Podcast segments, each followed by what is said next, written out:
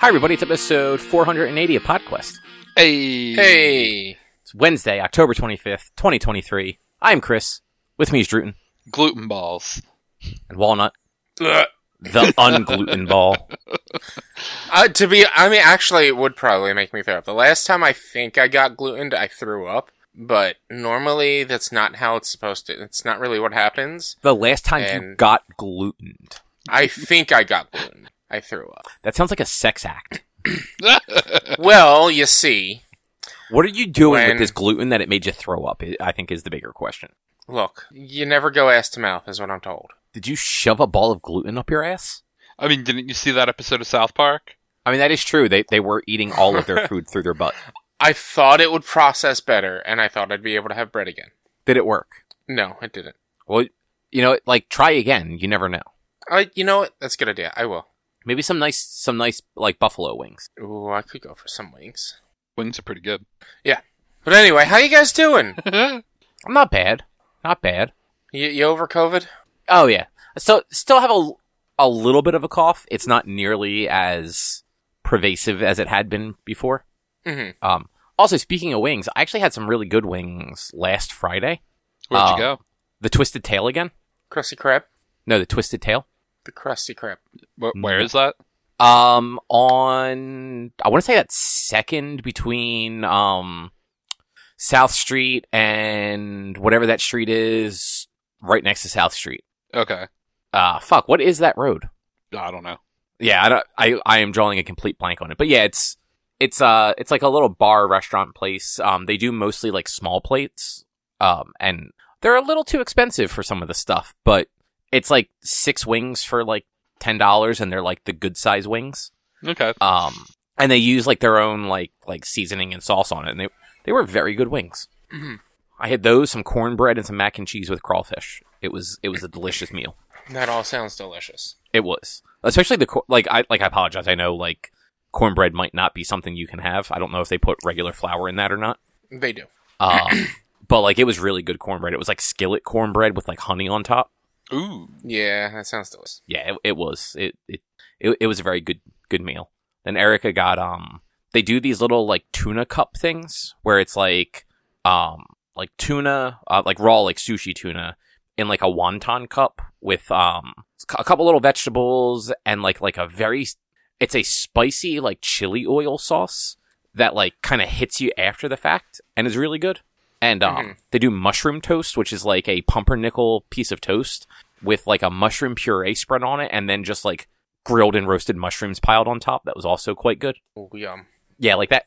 Honestly, like so far, haven't had any bad food from them. Like I said, it's just it's a little expensive, but like if you go there before a concert, it's usually early enough in the evening that uh that they're not too busy and you get served and and everything pretty quickly.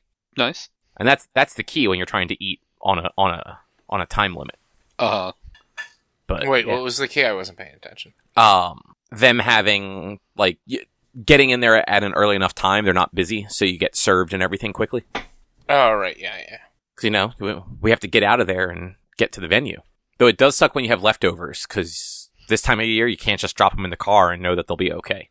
Yeah, it's like 50-50 right now this time of year. Like, maybe you could put them in the car and it'll be okay, but maybe not, because it's just like, it's in that temperature zone of like, alright, it's not too hot where it's like it's gonna keep it cooked, but it's not too cold where it's gonna freeze it. It's like in that middle where this is the prime area for stuff to grow bacteria. Which is exactly why, like, we wouldn't do that. But, like, you know, when it's like February, absolutely. Get dinner, drop the food at the car, go do something. It'll be Mhm. fine. Yeah. Um, yeah. But uh, how are you guys doing? I'm Tired. tired. Jenks, you want me a Coke? I'm just what glad. either of you have to be tired about? Well, the running through airports yesterday. Oh, did you? That's right. Your your flight back was yesterday, right? yeah, and I almost wound up having to get on a flight at 10 o'clock and not get home till midnight. But I literally ran from one plane and was like, "Hey, I was originally supposed to be on this flight. Can you get me on here?" And they put me on the wait list, and sure enough, three people didn't show up. So Did Nice. um did they cancel your other flight or something? No, so the original flight. So we got notification that the original flight was delayed, and it was originally supposed to go from Louisville to Charlotte and land at, in Charlotte at 7:20. The updated time said 7:50, and the flight from Charlotte to Philly was supposed to leave at 8:11. So just literally no time to be able to get boarded, get off the one plane and get boarded onto the other. Like, why the fuck can't you get a direct flight from Louisville to fucking Philly? Because fucking like He was eight going to people. Louisville. f- yeah, exactly. Nobody goes to Louisville. But you'd think like can like fucking Philadelphia is a major airport. It should just fly everywhere in the in the U.S. Cobb, Direct. when I flew to Cincinnati, I had to go to Chicago first to get to Cincinnati. Well, that's because it's Ohio. yeah, but Cincinnati has way more people than Louisville. Yeah, but Kentucky at least has like stuff in it like chicken and bourbon. Yeah, and nothing. like Cincinnati's at least a city. Is it? It- Yeah. It's yeah. It's also like Also, I mean, the Philly- Cincinnati Philly airport isn't- is also in Kentucky. Philly is an international airport, and there's not a lot of actual international flights that come out of Philly. They tend to go up to New York first, and then go international. I've never Like- flown from Philly to New York. That's weird. I, I actually there were there were some attorneys when I when I worked with attorneys that flew to fucking Scranton, PA from Philly. But they, they would get like they had their own jet. They had, that that place had their own chartered jet. So Oh, must yeah, be well, nice. yeah, that's different. I mean, Oh. it's they had to go to court in Scranton, PA, because of real estate foreclosures, and we were stationed in Cherry Hill, New Jersey, so they fly out there. Yeah, I know. Um, a lot of times when you have those really weird short flights, it's just it is cheaper to have a layover than to be direct hmm for whatever reason. I think because like they can fly a smaller plane the first way. Mhm. So Yeah. like when we flew, like when bo- actually both times I've left the country, when I went to Ireland and when I went to Japan, um, both of those flights left Philadelphia, went to Toronto, which like for Japan makes sense. For Ireland, not as much. Especially like I know for a fact there was a flight out of Philadelphia to Ireland around the same time that like arrival wise because somebody else on that tour had flown from North Carolina to Philadelphia to Ireland. So it was just the the price went down. hmm It airplanes are stupid. But Yep. how was your trip though? It was it was fine. It didn't Worth to- every hour you spent in Kentucky? Uh, yeah, totally. Like, I don't know. It could have been emails or just a big Zoom meeting. I don't know. It's fine. It's whatever. Did anybody break Wait. any bats this time? No. Well, that's boring. At least last time you got a you got a fun story out of it. Right? You had a work meeting in Kentucky. Yeah, the bank is, well, it, it, technically in southern Indiana, literally right across the river. Oh, okay. But, um, yeah, that's where the bank I work for is. It's good that Richie pays attention. He, I don't think he said that last week. He said it a couple Or- times though. I've said it Last throughout the last three years. But last worked there. week Probably that he was going in. A, did he say it last week when he that he had a meeting this week? I think so. Yeah, I think he said he was flying to Kentucky for work this week I don't remember that. because you weren't paying attention. No, no. and or you know what? You may have been paying attention, but you have the retention of like a fly. How what was that? What's going on? Exactly. Yeah. This guy gets I, it. it's it's it's also we talk for two and a half hours. You don't expect me to remember everything that gets Yes, said. for we two and a half do. hours. Every true. word. You're supposed you're supposed to be the note taker. Nope, You're supposed to have Nah. pages and pages of notes so that like you can just reference back. that ain't happening. Well, that's good to know. So we can just start telling you that we said things, and you'll have no proof of it otherwise. I mean, I'll remember the important things. Will you, though? I, I mean, When's your birthday? mm, sometime in August. Cobb, you didn't ask the important question. When is Cobb's birthday? Yeah, I don't care about my birthday. He cares about his. You're a May baby, aren't you? No, I'm as I far know. away from May as you could be. There's there's no way to be as far away from May as you can be, unless you're saying that you're like a year from May. So then technically you're April, but then that would be the close to May as you can be. So I there's no way to be as far unless you're saying six months from May, which then would mean you're a November baby. No, the You're a November baby. Thirtieth of that's not as far away from May as can be though. Yeah, it is. May you still go to school. End of June you don't. But that's only that's only depending on where in May I would have guessed. That's only forty five to sixty days. As far away from May as can be would be a hundred and and and eighty two and a half days Why? Why is it forty-five to sixty? because fif- if I said you, I just said strictly May baby, so I didn't say which day. So I, I my brain was like, what if I I would have said if I were guessing, I would have said May fifteenth just to get. Oh, okay, so you possible. you would have gone with the middle of the month. I would have gone with the middle, The- so I would have you're, so you would have been fifteen to thirty days in May, and uh, yeah, The way you that's said where it, my brain went. Okay. Oh, I trust me. I, my brain, my brain was like, yeah, I'd be close, but like you're you're saying like as far as can be, it would have been November. You'd be November 30th. I'm talking would be about as metaphorically. That's not no. Yeah. No, I know Drootin is March third. That is correct. You knew something. That's what matters. Do you Drootin also always? What's do you, that? do you also happen to know what's on the agenda? On the agenda is a s- bunch of stuff about Cobb. Well, you guys didn't do anything. Look, you're right. I didn't. Absolutely. But still, You were too busy reading the last 150 pages of uh, finished business. over 150 pages. I read 100 pages on Friday night. Nice. I'm not even kidding. And then six, and then the last 120 over the last two, two to three nights. I, I, yeah, I, I, I, I, I grinded that book down. Like, I, I, yeah, I grinded it. I grinded it. Um, but no, it's just there. To be honest, it this uh this week's agenda, Cobb's going to be talking about stuff in New York. We're going to be talking about finished business, and then Cobb got to play Spider-Man Two and Super Mario Wonder. The reason I don't have much to talk about is because I'm still sticking with the Dead October theming through the end of this week. Um, so I haven't played anything new. I hadn't been planning on getting anything new throughout this month.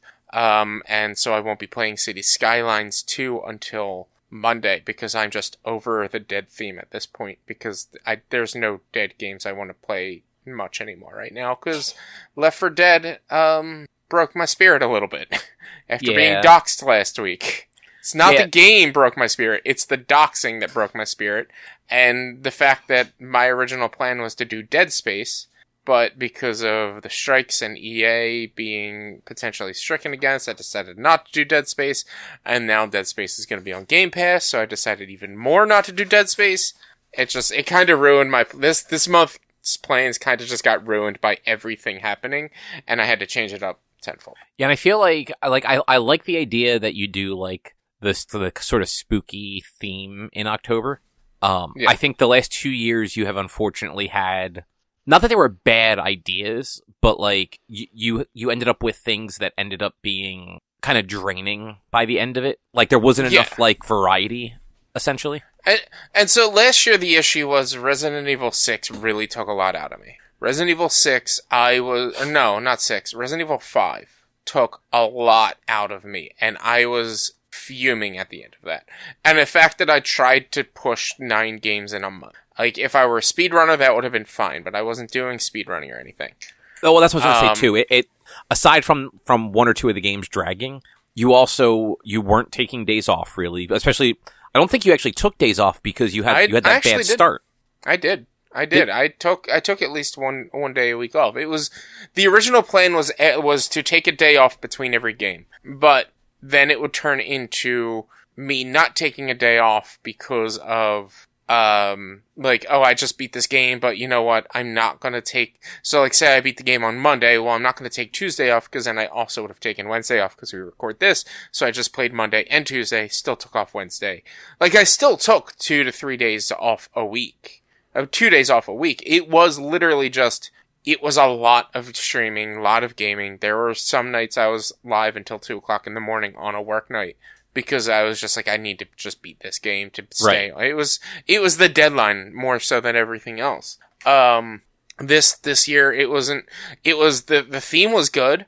There was a lot there. There I thought there was a lot more content, but like with the strikes happening, I didn't really want to do Dead Space because EA is one of the companies that's potentially going to be struck against, even though the strike hasn't happened yet.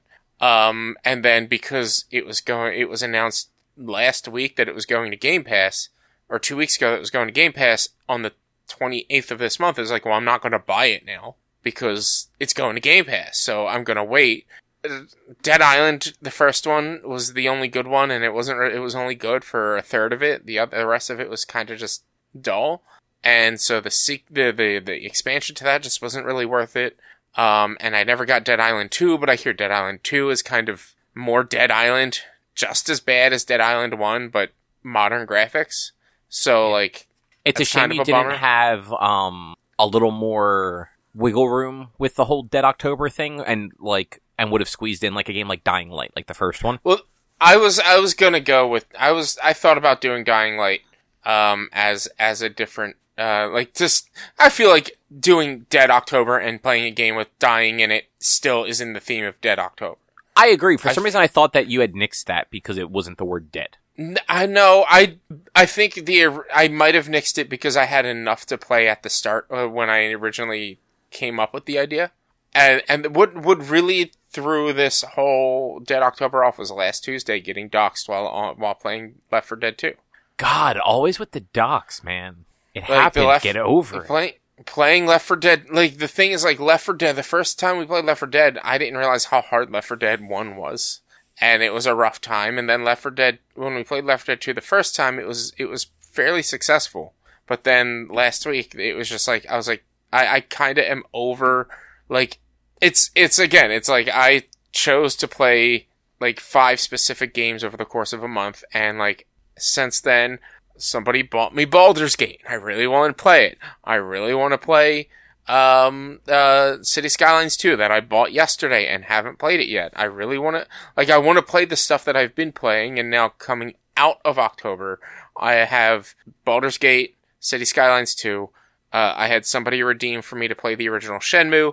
I had somebody Oh, redeem that's for be me. so bad. I'm sorry. I know. I'm gonna. I'm gonna speed through that. I had somebody. No, you're not. no, so you're bad. not. Uh, I'm gonna have like fucking guides and shit, man. I'm not gonna enjoy that game. I know for a fact I'm not gonna. No, you're not.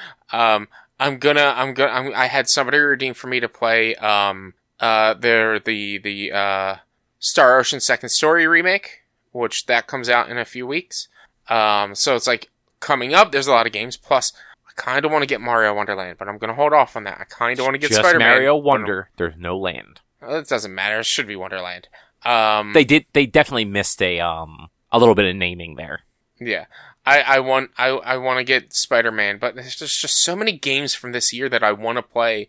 That sitting here and playing some of these old games, I just like I initially I was into it, but after playing Dead Island for two sessions, I was like, yeah, I'm kind of done with this game. Yeah, it's one of. I feel like that's one of those things where if you play a good old game, it's different. But since Dead Island, like like you said, it, it was it was only good for so long. It's like th- it almost spoils other games for you, Yeah. in a weird way. But enough about Mhm. that. Um, so this I'm gonna be quick about this part. Um, over the this past weekend, Erica and I went up to uh to New York to to do some spooky stuff, and they were neat. Um, so we did we did three different tours and then like a haunted attraction thing. Um, so the first tour we did was it was Catacombs by Candlelight, and it was the Basilica of St. Patrick's Old Cathedral. So it's not the it's not the big cathedral like in Midtown, um, up by like Central Park. It's a much smaller, much older one, way down in like East Village, Chinatown area. Okay. Um, and it was the first Catholic church in America, um, because at the time Catholics were not wanted in America, and it is old enough that the Pope granted the Pope in the '90s granted them the the title of basilica, which apparently means that the Pope can actually do a mass there if he so chooses. Huh. Mhm. Um, yeah, didn't know that. Kind of neat.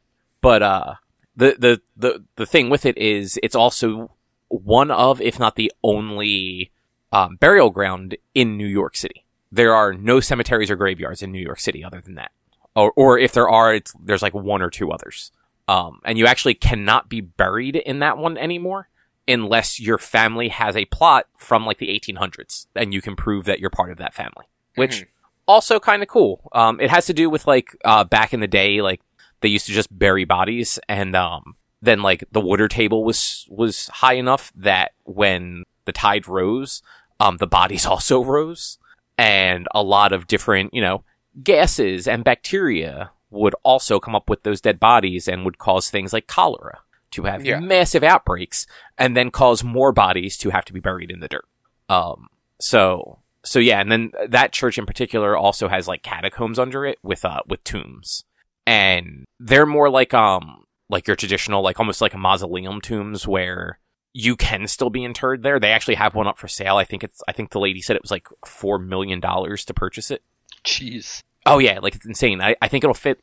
I want to say she said up to six people can be like interred in it, and it's it's you know like picture like Indiana Jones, like um Temple of Doom when they go underground and they find like the the old um like Knights Templar tombs, Mhm. uh, where it's just like it's like stone shelves that you could put like caskets on essentially.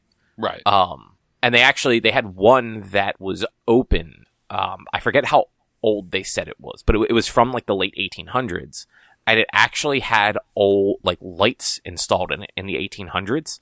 Um, and when they when they like opened it up initially, like within the last 20 years, it actually had Edison bulbs in it, like like original Edison bulbs, and there was some sort of inscription that like they were actually gifted to that family by Edison. wow. Yeah, which is you know it's kind of cool. Um, so yeah, that one that one was neat. It's definitely worth doing. It's it's not that expensive if if you're in the city. They also this time of year have sheep. Um, something I it, something about like like one of their bishops or something like that decided um, landscapers quit, so he just bought some sheep to to mow the lawn essentially.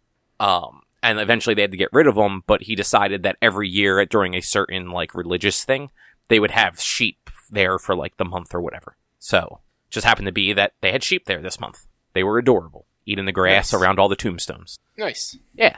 Um, and then we did these two other ones that were from um the company is Haunted Manhattan, and they do they do four tours um in like Lower Manhattan, um Greenwich Village, West Village, Five Points, and um East Village. And the way they do it is it like it, it's it's kind of fun the way they do it. Like like they have fun with it. Each tour is given by like a different like title of person. So the two, we did the East Village and Greenwich Village, and the, the tour guides for those were the professor and the bartender. And they have like a few people that that do each of the tours, and they kind of work off of um pseudonyms rather than their real names, and they like they play up the idea that like they're a bartender or a um or like a professor. I don't know what the other two two areas were. Um, in particular, the Greenwich Village, the um the professor guy that we had, like he he had a lot of fun with it. Like you, he joked at the beginning of the tour that like he that he was just an underpaid actor. Um, and you could tell like he definitely did like some acting because like he kept like a British accent on the whole time, like leaned into some of the goofiness of it. Um, but also told like a lot of interesting stories about different spots around Greenwich Village and the actual stories that are that they're hearing from people that like live in the buildings or that have lived in the buildings. Because in a lot of cases, um, especially down in that area, it's a lot of NYU dorm rooms at this point, um, converted. Mhm. Like they were like a factory or a courthouse or something a hundred years ago, and now they're just dorm rooms for NYU students. Um, one of the one of the creepiest ones that, um, and I forget what the, I think it was dorms for like law students at the like currently, but back in the day, it was some sort of factory for like shirt production, and they had a fire, and a ton of people died in it. Um, and it was mostly women and children, and it was before there were any sort of like labor laws. Um, and the reason they all died is because the owners of the factory locked the doors from the outside at the start of a shift. Oh, jeez. Yeah, so it to make sure that nobody left with any of any of their products, the doors were just locked from the outside, and then the owners left. And then like a fire started on one of the floors, and the couple, some of the the higher floors, people managed to escape, but in a lot of cases, like people were just like trying to slide down elevator cables and just n- unable to maintain their own weight and just plummeting to the to the bottom. Um, and so people like students uh, and up to now, like they they've they said they've actually had uh teachers and and stuff like that um take these tours before who were just like, oh yeah, no, like students will regularly run out of the building and refuse to come back in, just saying that they they felt like um an impending sense of dread all of a sudden. Hmm. Yeah, like just real creepy shit like that. We also got to see the old firehouse that Anderson Cooper bought and lives in. Yeah. Nice. It, it it also has like a history of like bad shit happening in it, like a lot of places do. Um, it was fun though because like we've done like like those like spooky ghost tours in a bunch of places, and sometimes you can tell they're they're literally just looking for the like most gruesome thing they can kind of like tell you to try and like put you on edge. And these tours weren't like that. There, there were plenty of hey, like these people died gruesomely here and like they seem to still be there. But there were also ones where it's like like an accident happened and like maybe that person is still floating around there like uh, one of the other NYU buildings had like this little girl Molly that died there and people report like multiple people over like the last 100 years report basically the same thing of dorm rooms being locked and them having to say Molly we don't want to play right now and the doors opening again like just Hmm. weird shit like that um, which like is creepy but not like malicious creepy Yeah.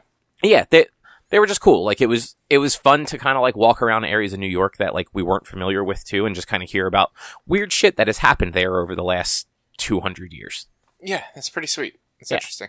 and then the last thing was like a haunted attraction. Um, they do this thing called Blood Manor, um, which is way down. Um, I don't know exactly what area it's in. Maybe Tribeca. It's either Tribeca or like the Wall Street area. Like it, it's it's way down there. Um, it's probably one of the best run of these like haunted houses I've seen though. Like it, you guys have done those before, right? Done what? Like like the haunted Uh-huh. houses, like Creamy Acres or Eastern State Yeah. or any Uh, of those. yeah, Yeah. yeah. Yeah, so you know how like generally it's you go, you buy a ticket, and you just stand in line until eventually you get to go into the attraction. Mhm. Yeah. They actually do theirs time, like like they have like the time group. So you buy a ticket for a specific time, you get there at that time, and just get in line. Like they then they once once your block of time comes up, they start letting you in. Um, so like our passes were for ten thirty. We got there at like ten twenty.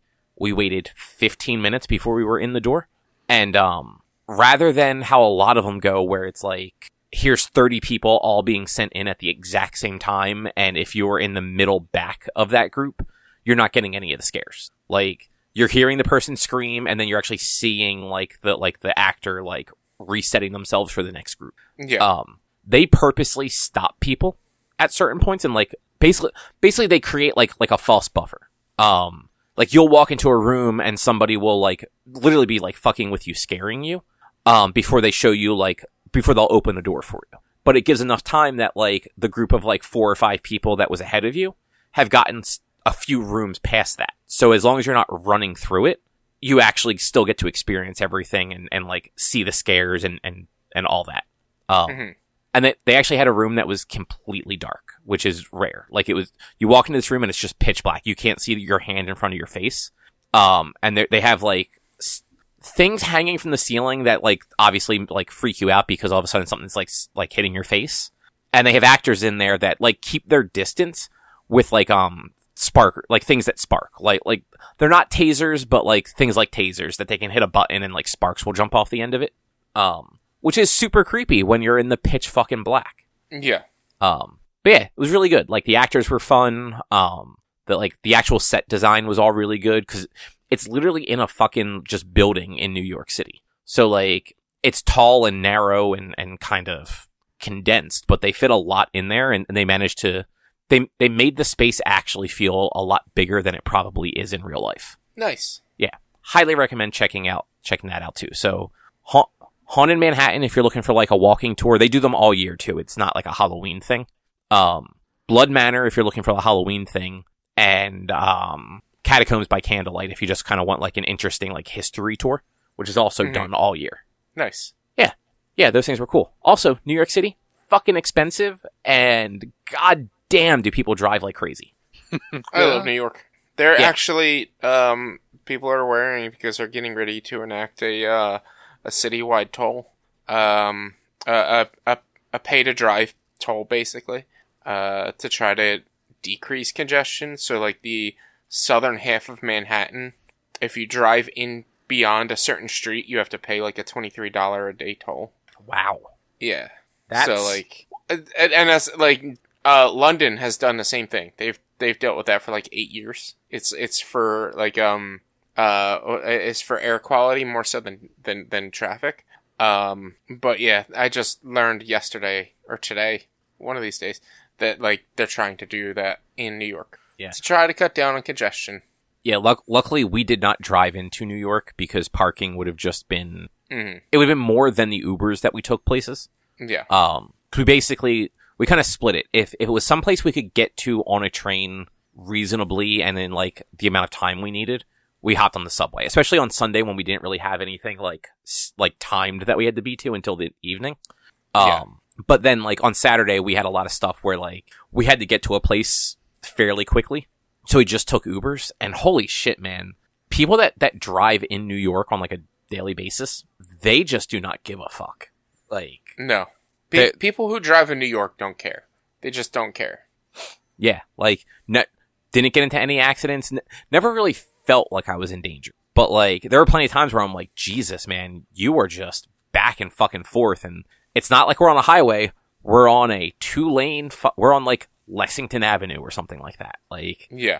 yeah, people people are crazy. But you know what? We got where we needed to be every time before like we needed to be there. Nice. So good on them. Um, but yeah, you guys want to talk about about this book? Yeah, let's go Yeah. for it. Let's do it. All right, so we finished uh, finished business by We Ray finished business. Didinger. That we We- did. We finished business. All right, Rich, si- since you probably liked it the least, how much did you Huh. hate it? I- I- same as last time. I was bored. Uh, there's literally maybe two chapters that I cared about in this entire book.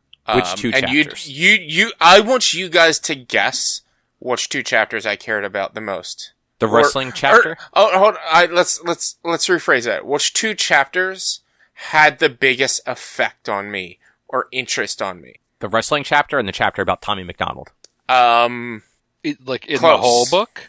in the whole book. In the whole book. In the I whole book. mean, the, the last actual chapter, Honestly, the, the Philly special. I did not care about reading about the Philly special because I've seen it live What and I've fan. heard about it nonstop. It's a great play. It's awesome. I don't need one more person's perspective of a Philly special. I was really interested in Tommy and Me because that was more about the play and writing the play and creating the play, and that I'm interested in. And I was really interested in reading about Andy Reid. And it started to make me cry when he was talking about Andy Reid reaching out to him about his mom, and then he was talking about Andy Reid's kids and sons, and his son passing away. That those were really the only two parts of this book that I was invested in. Everything else, I just like either it happened before my time and I didn't care, or I've already heard it enough to where I don't care. Man, you're boring. What? I none of this none of this information in this book really mattered to me. None of it. Which I mean, like, look, that that is completely valid. Um, like that stuff's not for everybody. I enjoyed it. True. What did you think? I I loved it, and I'm mad I hadn't actually fi- ever finished reading it before now because I've had this book for like two years. I was gonna say the book is really only like a year and a half old. It's yeah, but I've had it barely like, a year since it old. ca- Like no, it's like two. I, he talks about the coronavirus, which means he started Yeah. writing it at least in 2020. Uh, it was published in parts of it. 2021. Yeah, All right. So, So, yeah, it's yeah. uh, and So- I've had Y- it y- basically since then. I'm, I'm pretty sure I got it Christmas 2021. So All right. Didn't you say like your dad got you a copy of it signed or something? Yep. But yeah, like going into this, I, I think I said it last time we talked about it. I had no idea who this guy was. I still don't really like I, it. I don't know that I've ever heard him speak about sports. Like I don't listen to WIP. I don't watch Eagles games at all, let alone the post games. hmm So But like, that's the thing. He doesn't do post games for Eagles games. He does post games for Comcast Sportsnet, which Yeah, means well- you have to you have to change the channel to watch his post games. Yeah, but that's where the Eagles post game show was. Not Well, on- like there, but if you're watching sports on just a normal TV, like I'm giving Kyle the benefit of Oh, the doubt. I, but, I like, see what yeah, you yeah, mean. Yeah. You you you have to ser- seek him watching Like- him. So if you're Yeah. if you're just watching football, you're not gonna have watched him, even if you are like like you wouldn't have seen him if you're just there to watch football. Right. Like- I, I see what you mean. it- Like if I was yeah, watching if- it on Fox, it would be the thing with Terry Bradshaw. right. Yeah, Yeah. But like just in general, I mean like I don't watch football, period. I, I don't like football. I think it's fucking boring. Um so yeah, no idea who this guy is. Could, if if you played a clip with his voice, I would not be able to identify it. It's not like Mhm. he's fucking ha- Harry Kalas or something like that. Though he mentioned Mhm, him a yeah. bunch. Yep. Um but yeah, I, I I actually thought the book was incredibly engaging and interesting because it was weird. Like I think like the, the sports history of the stuff that I didn't know, like the early Eagles stuff, even like the Philly stuff, like pre eighties, like like pre um Schmidt and Rose and all that stuff was just interesting. Like I I didn't realize the Eagles were that bad of a fucking team before then. Oh yeah. Like I knew they weren't great, because like I- like I knew the snowball story, but I didn't realize Mhm. it was like 20 years of them just being the fucking worst. Yeah, pretty I will- much. I will say I didn't know the snowball story wasn't still at Franklin Field. I thought that was a vet story. Um, No, the Oh, yeah, fighting no, was the oh. vet. Yeah. mm, yeah, Oh, no, yeah, but like I, I thought, I thought snowballs and the batteries and everything were all vet era, not Franklin Field. Which batteries were s- Sixers or no Flyers, aren't they? Batteries onto the ice or something like that. Nope. Batteries were the Phillies. They were thrown at JD Drew after the Phillies drafted him twice and he refused to sign with the Phillies and then signed with the Cardinals. Uh, and then they did clock radio night, I believe, and the radios came with D batteries already in them or C batteries, like big ass fucking batteries, one way or the Yeah. other. And yeah, that was either incredibly well thought out or incredibly poorly thought out, depending on your opinion.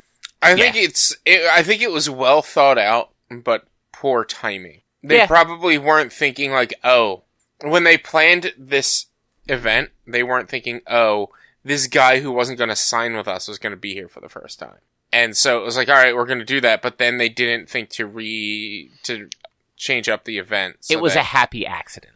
yeah, yeah, yeah. It really was. It was. It was a happy accident. But but yeah, like I like I thought all all that history stuff was interesting, and then once you got into the '90s, it's like I was not actively engaged with that stuff, but I grew up around it, so like Mhm. I knew those names. Like when he started talking about Reggie White, like I know who Reggie White was. Right. Uh, when he got to the late '90s and like Andy Reid and McNabb and like Deuce Staley and like stuff like that, like hmm I knew those names. Like I joked about it today on on the the, the trivia game that we do. Um, today was the first time I got a player one right because I knew who Brian West uh, Westbrook was, hmm and like just by their little like blurb about him, I'm like, oh yeah, th- no, that that was fucking Westbrook. Like, there's only one person that could have been. Yeah. Um, so it's like at that point, it's just like, oh, like like this is the history I know, but like I don't know much of. Like I just I recognize these things. Like I remember in like the the mid two thousands when like the Eagles kept getting a little bit better and a little bit better until they finally got to that Super Bowl, and then lost, and then got worse and worse and worse. hmm Um, so like, yeah, I found all of that interesting. Um, I was bummed that uh, there wasn't a chapter on the the 2008 World Series, um, just because he had he had a chapter on the 80s. Yeah. Um, But but, I- he had a he- chapter on the '80s because it was their first World Series, just like it was the Eagles' Well, first.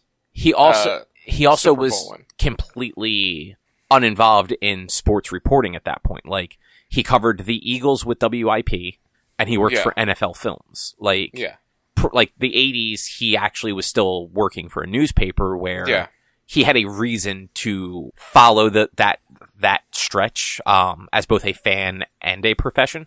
By Mhm. 2008, it's like I'm sure he watched it and was excited for it, but yeah. like didn't a lot of this book like he he, he intermingled his personal experiences with his work experiences. If he Mhm. didn't really have a work experience to tie it to, um, he wasn't he wasn't using that. Like yeah. E- Yeah. even the the Tommy and me chapter, like if he hadn't had like a legitimate tie to that from like his professional career, he might not have included that because it it didn't tie to both. See, I, I, I, I think he, like I, he didn't have. I don't know. I disagree. I think he would have. That this still would have been in there. I mean, it was part of his professional career. Professionally wrote a play. That's and that's what I mean. Like like had he not written that play and had had like had his only real interactions with with McDonald been like that stuff as a kid, he may have mentioned that in one of those first chapters talking about going to spring training, but it wouldn't have been its own full chapter of basically him him forming a relationship as an adult with like his childhood hero. Yeah. Yeah. I, I feel like if he hadn't written the play, he still would have made sure to talk about Tommy McDonald. No, no, no Yeah, and yeah. I agree, but I don't think it would have been its a full chapter on its own. Or, don't know. or not as long of a chapter, at least. It, it wouldn't have been Yeah. as long. It wouldn't have been a, the longest chapter in the book. Yeah, it was a really good chapter though. It was. It was. It was. I was. I I was interested in the relationship between him and and Tommy. I was interested in the play itself and and the the the idea of coming up with the play. I like like that. I liked that was that was a story. That was one story in this book that I was just like, okay, this is something I can connect with.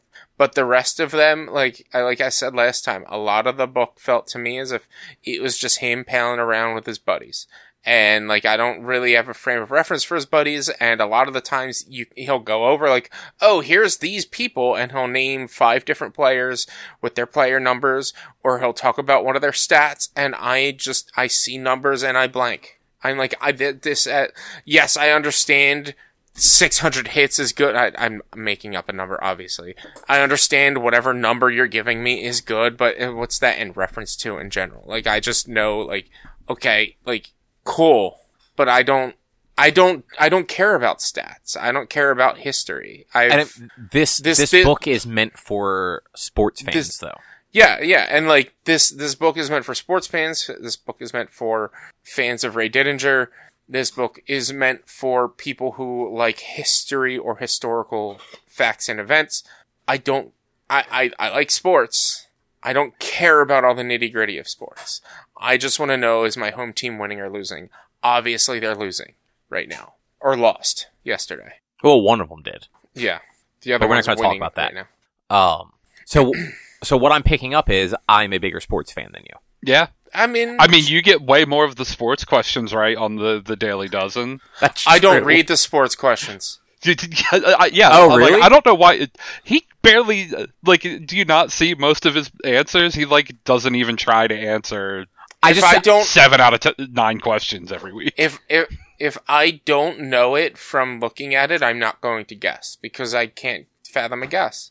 If So- I don't know it, I'm not going to guess it because I, I that- don't. Know, I, that's that's fair. I didn't realize you didn't um like I assumed that's what you did. That like you you just didn't take guesses because like you drew a blank on like what you could Yeah. guess. for, But I didn't know you just skipped the sports ones. the sports questions. I just click, click, click, click, click, click, so I can say give up because I I know most likely I'm not going to know these answers. So I do that with um with the college sports ones. Um Mhm. and like usually the like a- anything like college sports or um or like like weird stuff like like soccer or golf like Oh, the golf ones kill me. I'll I'll read them really quickly and if they're asking for a team or a school or something like that um I'll usually make a guess especially if they give me some sort of geographical like thing. Like if they go this this Western Conference NBA team like I put like the Denver Nuggets or something like that. Like and every once in a while that works. Like I just pick a random team and I try not to pick Yeah. the obvious team as often as possible.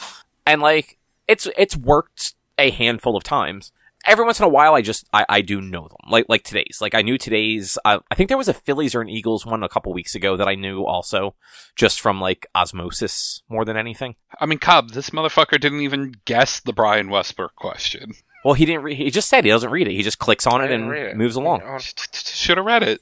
Would have took thirty seconds. Not even thirty seconds. Taken three seconds to read it. I mean, I've been like, oh, you Brian I, would've Westbrook. gotten I, it? w- I wouldn't have known the answer. I promise you, I, I wouldn't have known the guarantee answer. you would have. I would not have thought of the name Brian Westbrook. I can, I'll let you know. I know Brian Westbrook. I know the name Brian Westbrook. I don't know anything about. I don't remember his stats. I did not pay attention to football prior to like 2012. I just knew his name. Like I saw people with Brian Westbrook jerseys. Like I did. N- I do not know this stuff. I did not pay attention to it. I did. I don't know what a Pro Bowler is. I, I, I I'm looking at the question now. Two-time Pro Bowler. This running back was a dual threat for the Eagles from 2002 to 2009, rushing for almost 6,000 yards, compiling almost 4,000 yards in the air, and totaling 66 touchdowns. When I see this question, I see two times Pro Bowler for the Eagles for seven years with a lot of yards.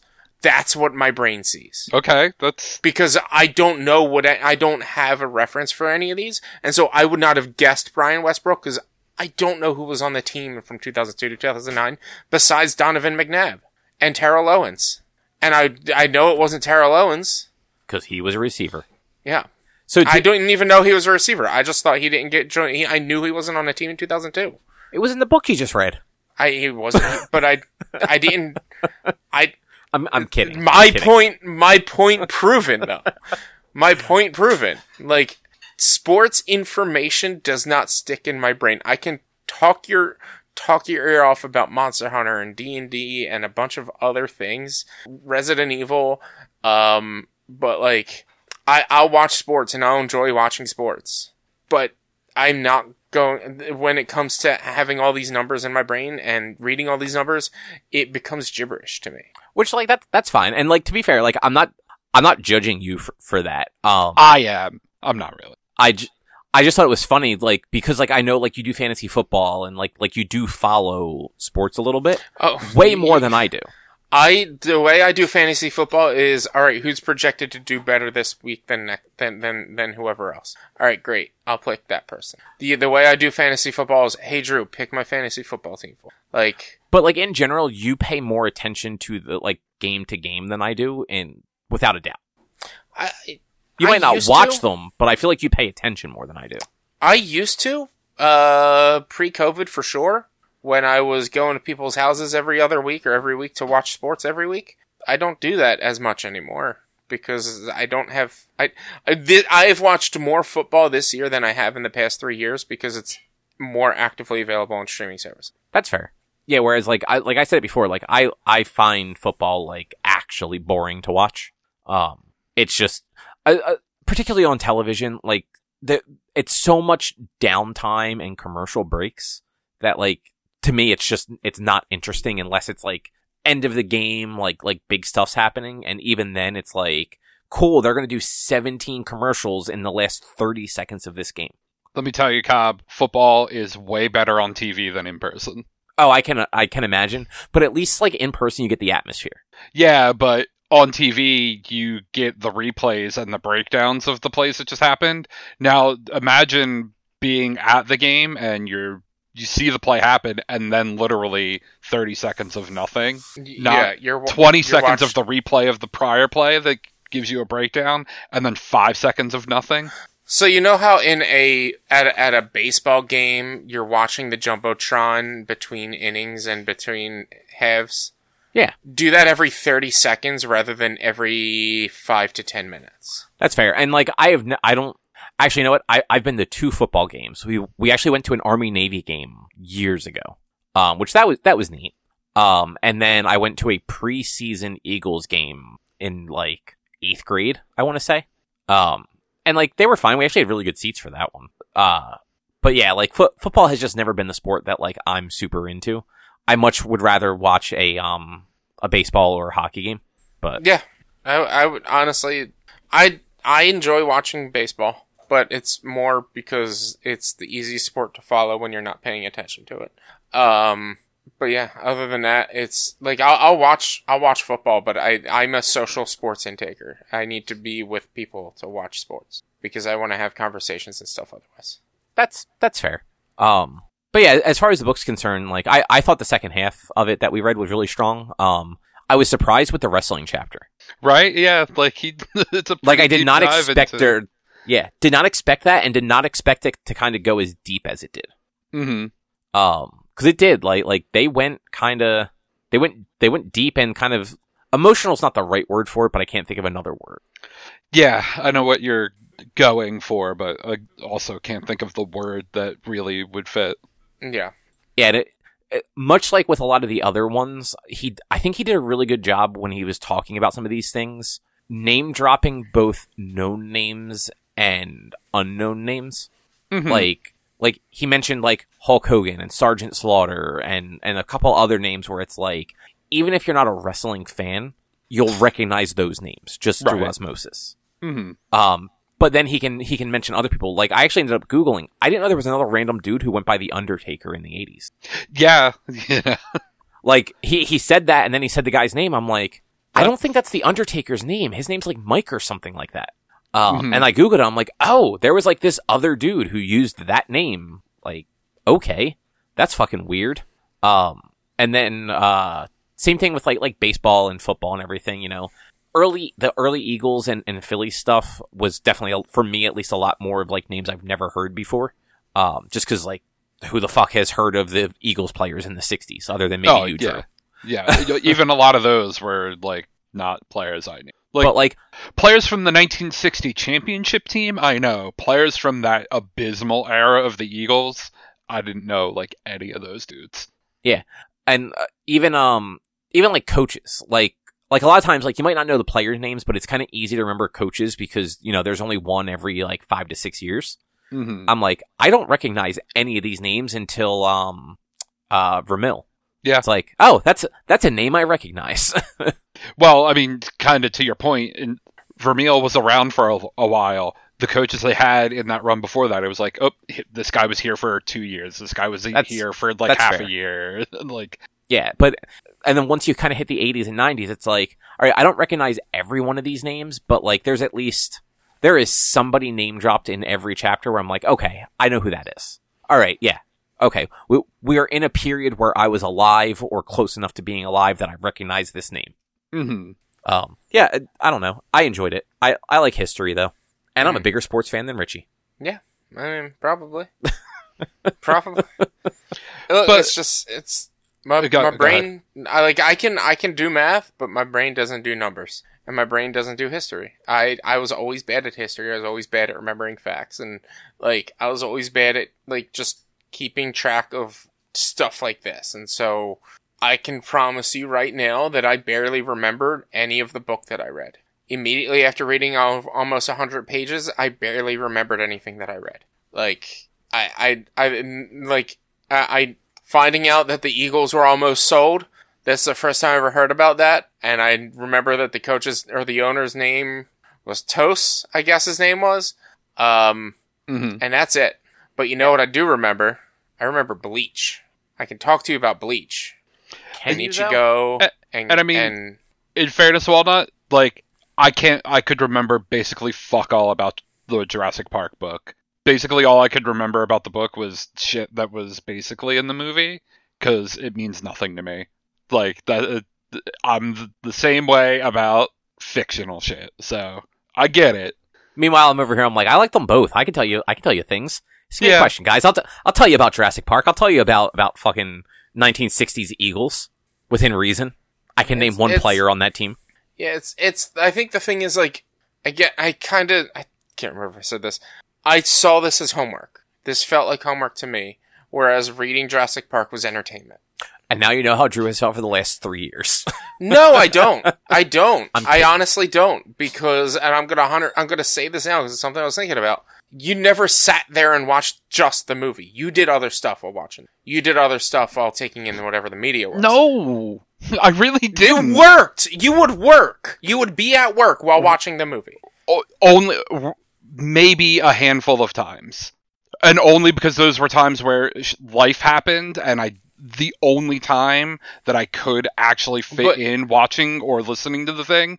The, although listening to things is different because that is a thing i can L- actively listen- multitask during. But like Yeah, watch and watching i think i watched one movie maybe two during work time because when- shit happened and that was the only time i could do it.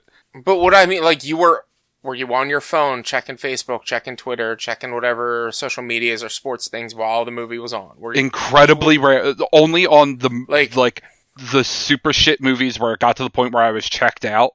But I legitimately tried to do my best to watch the movie and take in the movie. But you know, two thirds of the fuck that, a third of the way through Fantastic Four, it's like, yeah, no, I can't just watch this fucking movie the entire time. Like, I need to look away at something for a minute.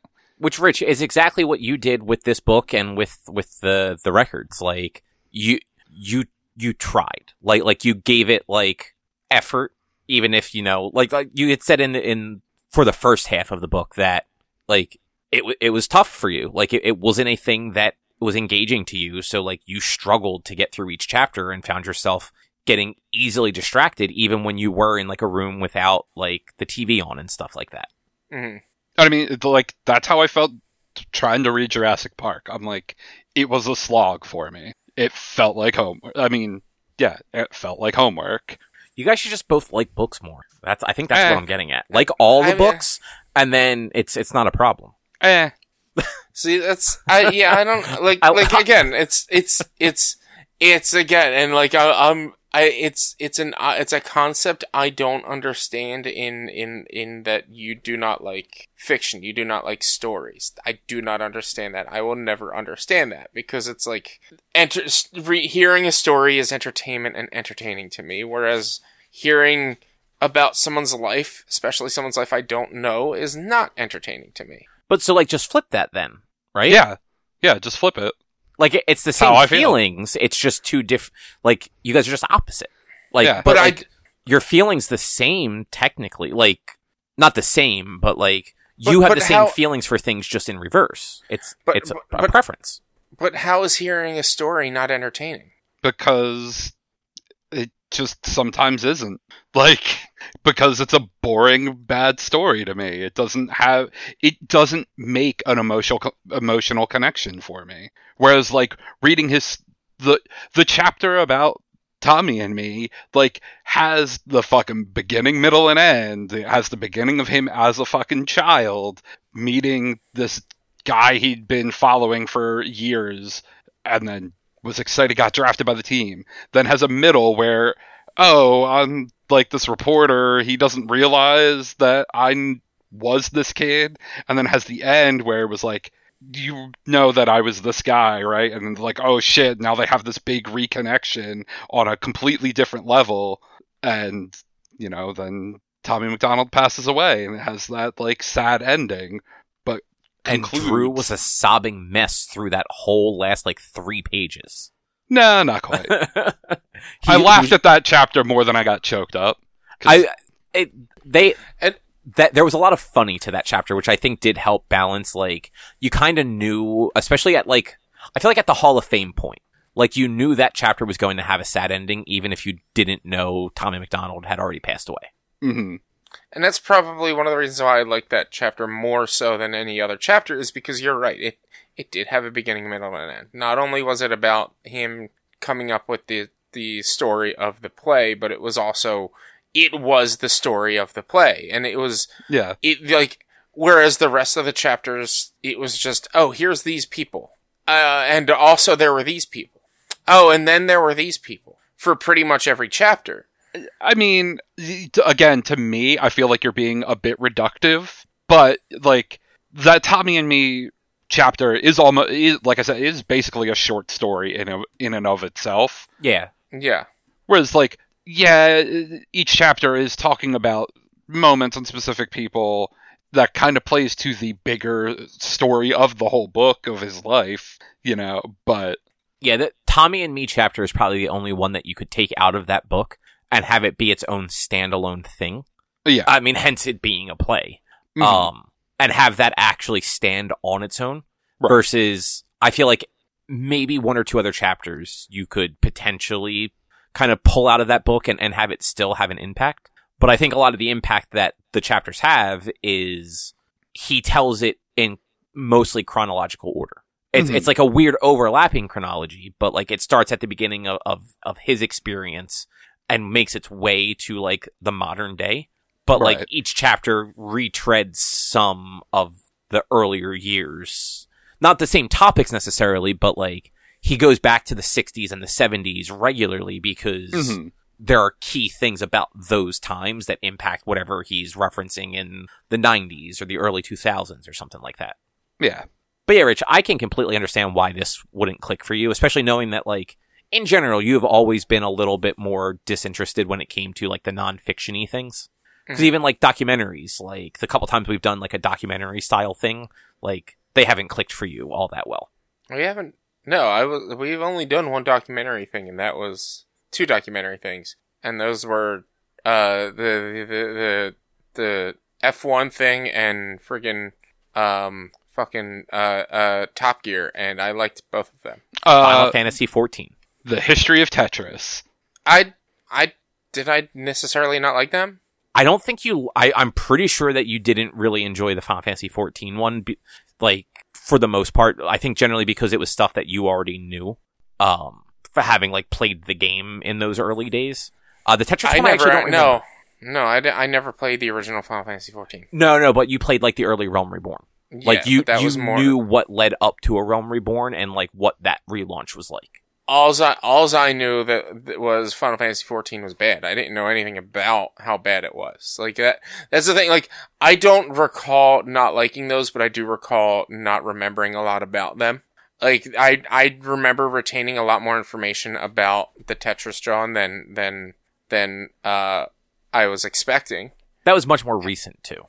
Um, but I don't necessarily. I I know I was apprehensive in going into them, but I don't recall necessarily not liking them. But I treated those more as a podcast because I just listened to what they were saying and I worked during that time because that's really what they were, kind of. This motherfucker tries to call me out for multitasking for shit. So I, I think, and uh, honestly, I assumed it too. Like, I know I watch stuff while working, and sometimes I'll watch it twice because of that. I thought we all just did that for the most part, to be And honest. I I also thought like Cobb. I know you will fucking play video games while watching shit. So like not no not the, like not the like, book club when- stuff. on on a documentary style thing, I'm more so than not going to be spending my time listening to it because there's no point to watch it. That's fucking super not true. What are they what are they going to have on screen that they're not telling me about? I mean, Guess it it on the could be any number of things. I mean, not every documentary, yes, but like just to They're going to be have like, oh, re- nope, re- they're not going to have anything on the screen. Then why is it even like well, you're that's just the, completely discounting the reason they would make it into a video format? I mean, it's it's it's monetization. They could get it more. In, like that's the thing. They're going to have reenactments. They're going to have recreations. They're going to have screenshots and tidbits. But they're like whatever screenshots and tidbits they're going to have on there is going to be what they're talking about. So I I'm not losing anything by not watching it. See, I don't know. I think I feel like I get more from seeing some of that stuff while they're talking Yeah. about it. Like Exactly. the Final Fantasy 14 one in particular, like they had video of like those final days of the original game.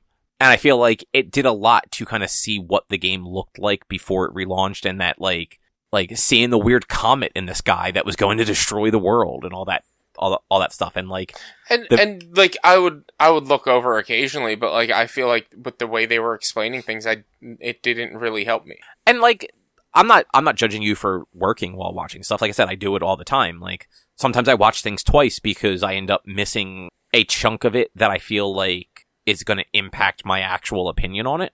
So I I Mhm. just replay it and and make sure to pay attention during whatever bits I missed. Um, but yeah, I I think part part of that for you is like, and you admitted it last time. Nonfiction is not the thing that that you are drawn to. You want a story. You want an escape from the real world. You don't want more of the real world when you're like watching or listening or reading something. Yeah. And I get that. And Drew is the opposite. He only wants reality. He Yep. he does not want to be part of the Matrix. That's so boring. Whereas It's I, not- but it's like it's not though. it's not just it just because it's real doesn't mean it's boring. I mean, a lot of the real world is boring. Let's be realistic. Nobody can fly. Nobody has superpowers. N- dinosaurs aren't brought back to life. There's a lot of stuff about the real world that is just fucking boring. But like that's the thing though. It I can read a story that's based in the real world because it's it's a tale, it's a story, it's a legend, it's a it's it's not real, so it's easier for me to get into it and understand that some of this stuff can actually happen. And I'm not saying that I don't believe anything in this book happened, but when you're giving me bit by bit, number by number, day by day type shit, I'm sitting here, I'm like, all right, well, this happened 20, 30, 15, 20, 30 years ago. Why does it matter? Because history repeats itself. All right, so then I'll find out when Ray Didinger the second is is a broadcaster. Like, You won't though because you didn't follow the first one. but I'll be following this one because I'll be an older person who's watching football. Like, I'll be watching football. Maybe I'll be more into sports at that time. I don't believe you. You're just gonna get more in the Monster Hunter in your old age. So you're you're gonna go senile, so you're gonna forget that you played all of them. You're just gonna start them all over. I haven't played all of them. No, but I mean, like by the time you're older, like you'll have played like all the ones that are are playable. Yeah.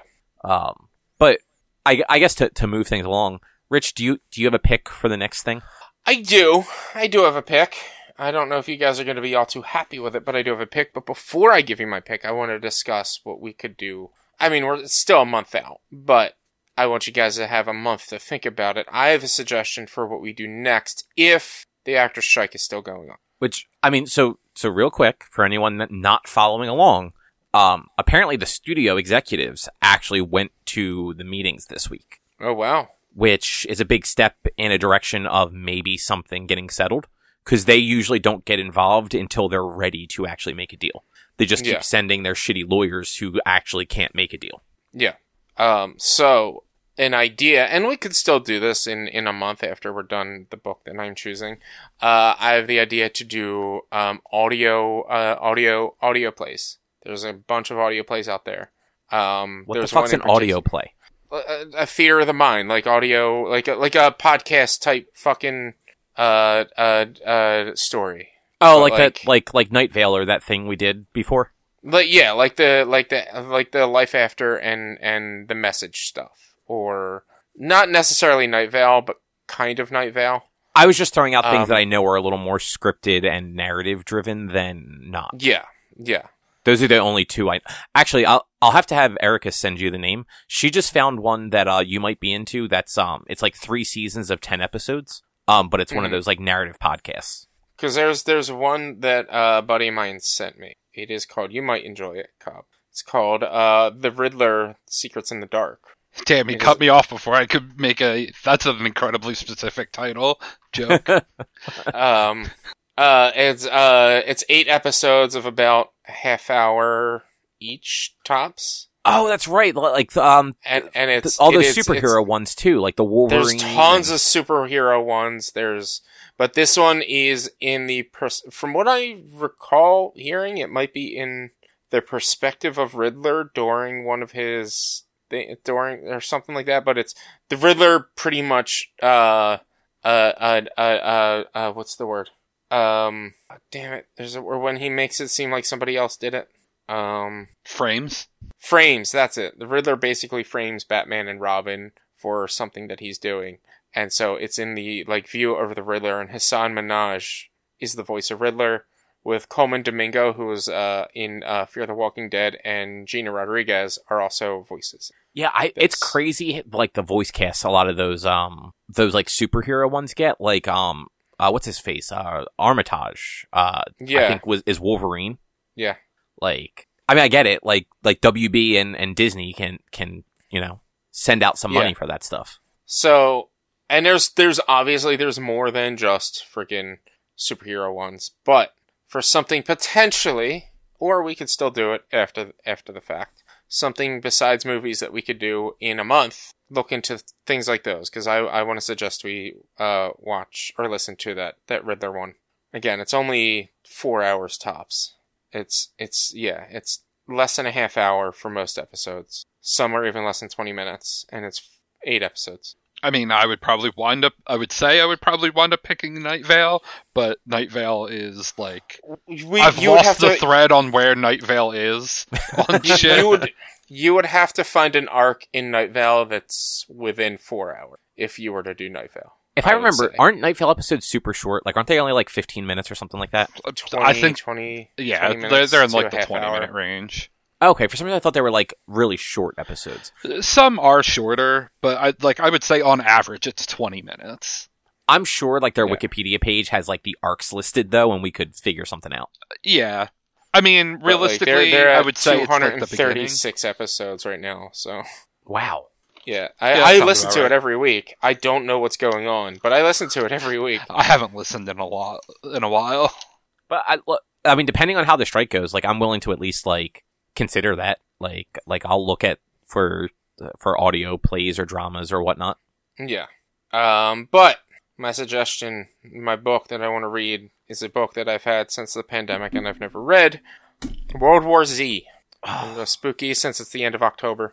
Um, and we're gonna go World War Z. I don't know if it's actually really spooky, It's not. but um, it's like a collection of people's stories during the zombie outbreak and apocalypse. Um, trust me, I, f- I have both World War Z and Zombie Survival Guide. I was like, Which one? I made sure to know which one is the right one to do because Zombie Survival Guide is literally the Zombie Survival Guide. Yeah, I, I read book. part of Zombie Survival Guide. It, yeah. I, I would have actually had to like argue against that one if you picked Zombie Uh, yeah, Survival no, Guide. I I wasn't. I I made sure because the I had other ideas. I've got um, it's called uh, the like the Jedi Journals or something like that. I have the Sith. The, it's like it's like a textbook that was owned by that had has notation by Anakin, uh, Yoda, um, uh, uh, Obi Wan, Ahsoka. I think might be in it. Like a bunch, and maybe some Mace Windu like, will like notate on the side, and it's just like a textbook of the Jedi Jedi learned teachings and stuff. I, it's a series they had for Jedi, Sith, and Mandalorian. And I have the Jedi and Sith book that I I I think it's like the Book of the Light Side and the Book of the Dark Side or something like that. I thought about those, but I'm like, no, that's I'm I'm gonna hate that probably. It, Um, Drew, I am pretty sure I own um a physical copy of World War Z. So if you would like to borrow that, you are more than welcome to. Uh, maybe, probably. I did find one of our actual Kindles the other day as I was on a tear trying to fucking find this car title, but unsuccessfully. I did find a Kindle though. I don't know if a charger for it is. um, it, how old is it? It should just be like a micro USB. Nope. Oh, is it so old that it uses its own like proprietary charger? Sure looks like it. Oh, that or sucks. like a, a USB um 2.0 or whatever. Or no, the, Nope. that is micro. Is It's some weird, smaller than a USB C, but definitely not a micro USB or whatever the weird USB that the PlayStation 3 shit all used. mini USB. Mini USB. Yeah. I. I, I will say I also thought about doing that Batman book I read a few years back, but I had just read that a few years ago, so I didn't want to read it again. Um, and I also thought about doing the Walking Dead novels, but again, I've read those all already, and you kind of lose, you kind of lose the lose it once it's spoiled for you. At least the first one, so it's like I want to reread those, but I don't want to reread them and talk about them. So That's yeah, that's fair. And what This the fuck is with this audiobook being abridged? That's dumb. what do you mean? Um, I was just looking. Um, I was getting. I, I just grabbed World War Z from the library. Um, but they had the they have the ebook and the audiobook, and the audiobook's an abridged version, which means it's not the full book. Um, That's weird. so uh, no, it happens a lot, especially if um if it has like multiple narrators. Um, it'll be an abridged version where they're just kind of telling like like a core piece of the narrative versus the whole narrative. Mhm. Um, but like World War Z is such a short book. I feel yeah, it's 350 pages. I'm surprised that the audiobook is the abridged version, basically. You know, it's going to be nice to read another not hardcover book. That was the hardest part of reading Finished Business, is it was a hardcover book, and so it was just so heavy and stiff. So I, I honestly like I agree. I had the worst time reading a physical book. It was it was a struggle. Not because it was like heavy or anything like that. It's just for what I think I mentioned it last time. For whatever weird reason, I like I think I'm the opposite of you guys where reading something on like a device is harder for you guys. I find it very hard to focus on like a physical book. See, I've never actually read on anything besides like a PC or a phone. I've never had an ebook an e-reader or anything like that. So I've never read on one of those, so I don't know how my eyes will adjust to those. I know like Kindles and things like that are made to look like books and feel like books kind of, so like it might be easier for me to read from something like that, but like a tablet itself something that like I would I'm probably it's probably the blue light that would really that really fucks with me. I would need to make sure to have like blue light turned off and all that stuff and it would just be it would it would burn my eyes basically. That's Is I, what I can understand that. Like, yeah, the the Kindles do have like like the the e ink paper thing going on where it does look incredibly close to like an actual piece of paper. Um, especially like the non Kindle Fires, like the just the the actual e readers. But I read the same on my phone and tablet as I do on my Kindle. Um, and like I I am not like a crazy fast reader, but like I read at a decent pace. Um, but I found myself actually having to reread pages quite a few times of the physical book because I just kept getting distracted or like losing my place oddly in like the middle of a page. Like, do you you do you wear glasses? You don't wear glasses, right? not really, not when I read. And Drew, you used to wear glasses. You do contacts or do you do glasses? I wear contacts. Do you guys have astigmatisms? I do. Yeah. Very slightly, yes. Okay, I was gonna say maybe it's because of my astigmatism and how uh, uh, uh, light flares for me that causes me to have issues with it. Maybe I was gonna. I was just trying to use my disability as to my benefit. I mean, no, I mean that that could be it, but like my astigmatism is very minor, and I now have proper contact lenses to help with that. So it's I even less than it used to be. I had anti like anti glare glasses, and I still had bad issues with astig- with I mean, I- astigmatism lens flare. Don't know how much the gla- anti-glare glasses really helps with your eyes being broken. like, yeah, with with with with uh, I I I seen a J.J. Abrams movie basically. Yeah, like I, I have a pretty, I like, I have more of an astigmatism than than Drew has for sure. Might maybe not as bad as yours. I'm not really nearsighted or farsighted. Like I don't have 20/20 by any means, but I do not need glasses to read or see from like a general distance, either up close or far away. Um, I do get a lot of like floaters and and stuff like that from the astigmatism, but just for for whatever reason, physical pages, I just get I think it's because I get a little distracted and like I'll turn my head or like move my head and I will immediately forget which Mhm. side of the book I was on and Mhm. like where on that page I was at. Whereas with like my phone or a Kindle or whatever, you only have one page in front of you at a time. Yeah. I think for me, the the other thing that I worry about with like an ebook is when it comes to reading a physical book, I actually feel the progress as I flip the pages and I can see how much I've read and how much I have left and so it actually gives me more of that push to keep going because I know how far I've gone. And that's the best part about ebooks. You have different metrics you can base shit off of. Ki- any Kindle apps all give you different stuff that you can cycle through in the corner. You can see what page you're on out of the full number of pages. Um, you can see how many minutes are left in a chapter and how many minutes are left in the book as a f- as a whole. But flipping open to a page and feeling that you have more pages on your left than you do on your right is just such a satisfying feeling of the fact that you're almost done. I know, it just annoys me. Fuck that. I want it on my phone. I I also this was the first physical book I've read in over a decade. hmm Like I've had a Kindle since 2011. Yeah. Um, so, you know, I own a bunch of physical books because if I really like a book, um, especially if it was like a library book, I'll buy like the physical one just to like have on the shelf. And if I ever want to like reference something, it's much easier to like grab the physical book and like flip through it to find it. Yeah. Um, especially like if I don't own it. If I own a Kindle version of it, I'm a little more hesitant to do that because it's like I bought it once, why would I buy it again? But library books, it's like this was free. I will I will give the author some money.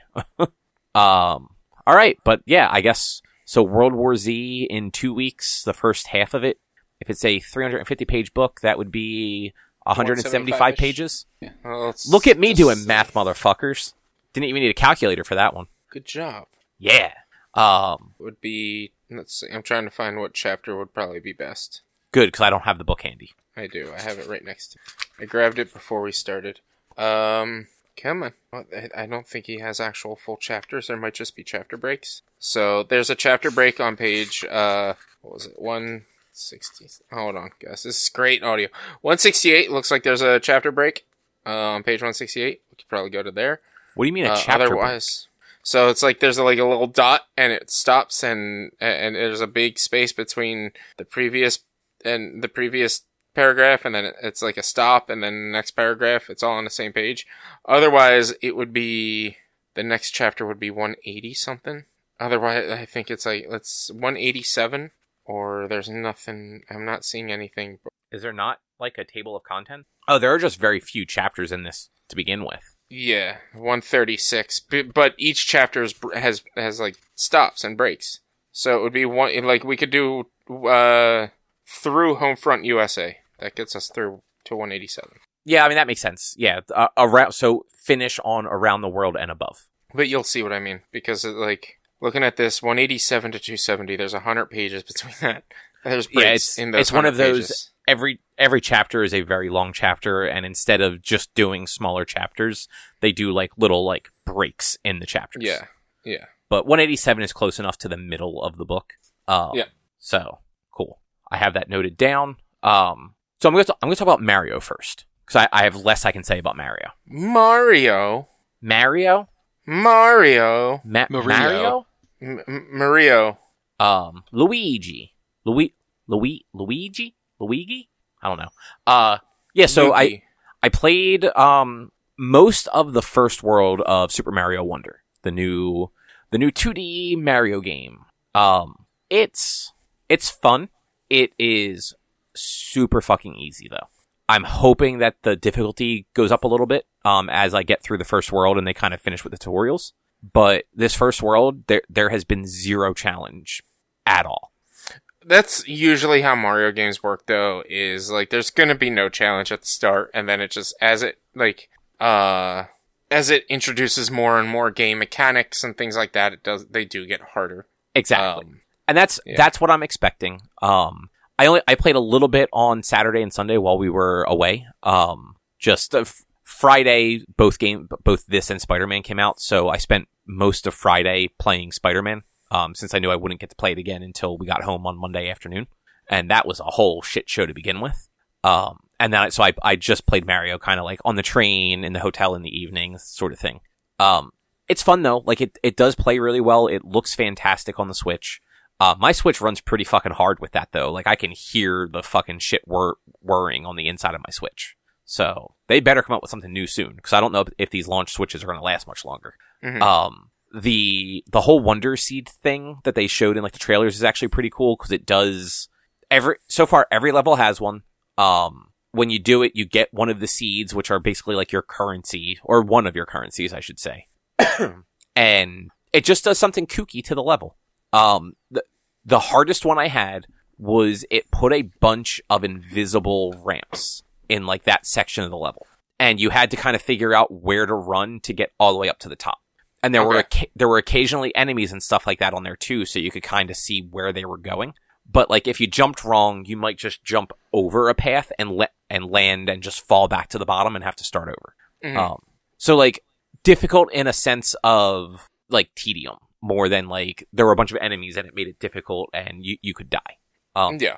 and like sometimes they're like time limited. Um, sometimes they just you just get to run around and do a bunch of cool stuff. Um, like if you're the elephant and and it happens, you're kind of indestructible. So you can just sort of run through things. Uh, there's actually one where I was indestructible because I was both the elephant and it was raining superstars. So it like that was one of the time trialed one, not not trials, but like you had limited time to get to the end. So it was one of those like just run and fucking do all the best parkour as a as a fucking elephant. Um, yeah, I, I I saw one where it's singing piranha plants. I have not done that one yet. But So have you one- seen it? How, like have you have you No. have you seen it on no, it's it's weird. It's weird, man. I did have one where piranha plants, um, they got really big and were coming out of the pots and like chasing me around and stuff like that. Mhm. Um, which that one, it wasn't hard, but it definitely required a little more like back and forth to, to avoid them because it took more than one, um, fireball to take them out since they were like these giant piranha plants. But overall, like, like it is fun. Like, like it's a well done Mario game. Um, one of the things you get are, um, like badges and the badges are like abilities essentially that you can have one equipped at a time. And I only have a couple right now. One of them, if I'm if I'm little Mario, it will always make me big Mario at the start of the level. Um, and I have another one that lets me do a one vertical jump off of a wall. So you know, like in Mario, when you wall jump, like you immediately jump left and right, like you don't you don't really go straight up at all. Mhm. yeah. So this one lets you your first jump will always be a straight vertical one. Huh. So if you Oh, can that's like sweet. yeah, so like if you're trying to get to like the top of something, but you need that little bit of vertical height to get to like a ledge to be able to wall jump off of it, you can kind of like hit that real quick, and then your next jump will be like a legit wall jump.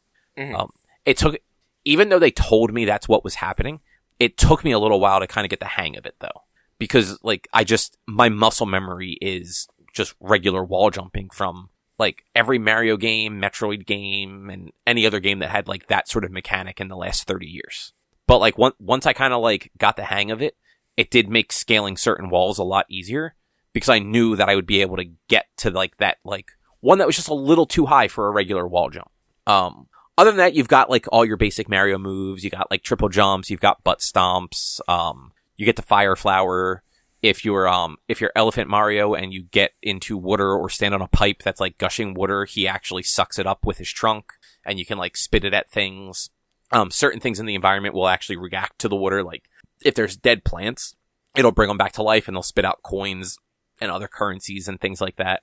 Um, it's doing what a lot of the more, um, what Mario games have done since like Mario 64, where certain levels or especially the castles at the end of the levels are, um, cut or blocked off and you need something to unlock them.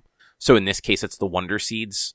Um, and it, it's cumulative, just like Mario 64 or Sunshine or any of those where you're not losing them when you get up to them. It's just you need to have 15 total to like unlock the first castle. And once you have 15, the castle's ready to go. Um, so far I have not run into a situation where I don't have more than enough. I'm sure as the game progresses and hopefully gets a little more challenging, it'll, I'll be pushing it a little bit more. Um, cause so far every level, um, has at least two wonder seeds in it. One of them you get for doing like the wonder seed bit of the, of the map. The other one you just get for completing it. Um, Mhm. I have had one level that had three. I've done that level twice. I can't figure out where the third one is. I have the first one from, from the Wonder Seed moments, and I have the last one from just finishing the stage. Have not seen where the third one would be. I, I, I'm going to have to go through it again and do like a, um, like jump on every pipe sort of thing to try and figure that one out. Um, and there's a few, uh, there's a few like time trial sort of levels where it's just, it's a very short level. There's one specific goal. If you complete that goal in the time allowed to you, you just get a wonder seed and that's it. There's really no reason to go back. You're not going to, you don't get anything that I can tell if you complete it faster or break a record or anything like that. Um, which is nice because it's one of those like, you don't have to, you don't necessarily have to keep running these things because so far they haven't been so complicated that, uh, you can't get them in one or two tries. Sometimes it's like one try to figure out what they want and then the second try to just do it hmm which is so that's happened a few times with just like the wonder moments in the levels. Like sometimes they don't make a ton of sense what they're doing, and you kind of have to just get through it, fail it, and then redo it to see like to actually understand what they were looking for. But it's been it's been good so far. I'm looking forward to playing more. Uh, it's just Spider Man has been taking up all of my other time. How you think? How how how you feeling about Spider Man? I love it. Yeah, it looks great. I've been seeing a few people play it. I'm I'm one of a few streamers that I personally know that actually have a PS5, and so I should be one of the few streamers that's playing it, or one of the many streamers that's playing it. But so much came out in October, it's ridiculous. Yeah. Yeah, yeah, yeah. I mean, you're not wrong. And I mean, look, the, those two games, Mario and Spider Man, same fucking day. Yeah, Um, Mario Spider Man same day. Uh, Cities Skylines came out come came out yesterday. Um, this year it's just been too much with fucking video game. Like I'm still trying to figure out when I'm gonna play games from last year with fucking God of War Ragnarok, which I'm kind of shocked it still hasn't gone on sale yet. Um, or at least I haven't been paying attention to a sale for that. I haven't noticed like a big sale for it either. Um, and usually like at this point it would have maybe Christmas it'll go on a decent sale.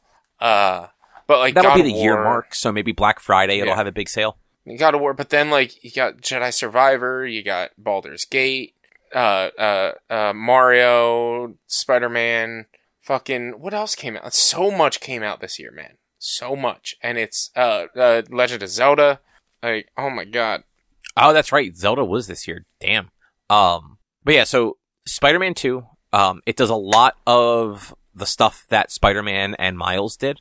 Um, that they did well, I should say.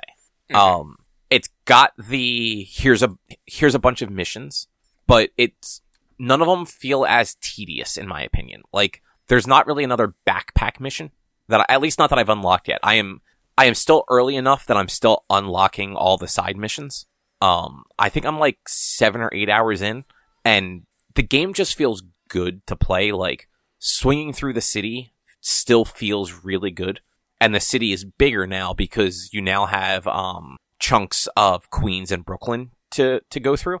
yeah, Um, and they added the web glider thing, where like you can sort of glide through the city now, which makes traversal better in a lot of ways.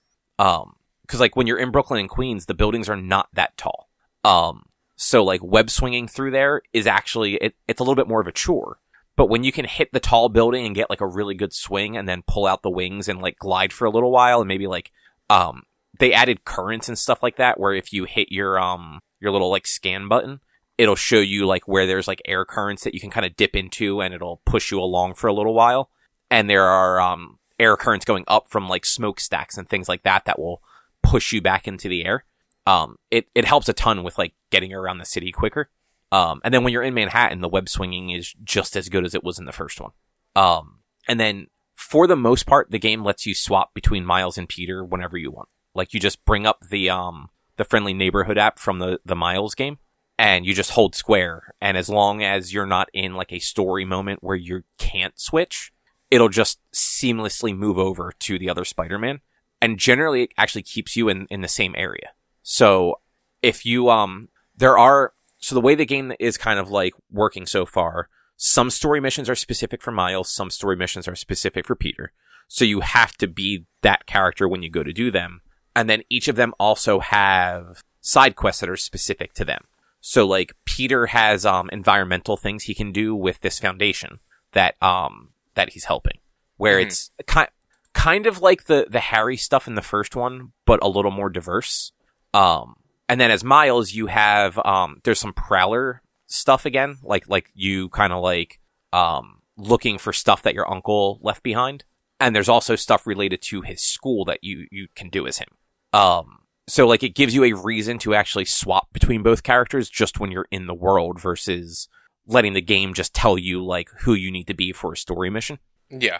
Um and yeah, that luckily Rich you played both of them I think, right?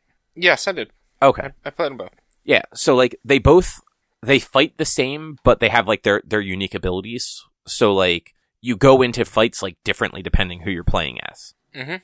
Um, and it, it's weird. They they did that thing where you have all the cool shit at the end of the first games. Um, and you don't necessarily have all of that at the beginning of this game, but you have uh, stuff, so you don't feel like it's it's not Metroidvania, Vaniaing you. Like you're not like Samus walking into a new new planet and having all your abilities sucked away. Yeah. uh, which is super helpful because that's that's always a really shitty thing to have happen. Um, Yeah. But yeah, overall, I I've done a lot of the side stuff so far. Like I keep every time I get like uh, like I do a story mission and then I look to see what side stuff there is and I just clear all of that off the map. Um, because like most of it's easy and it's fun to do. And like I said, like traversing through the city is just nice.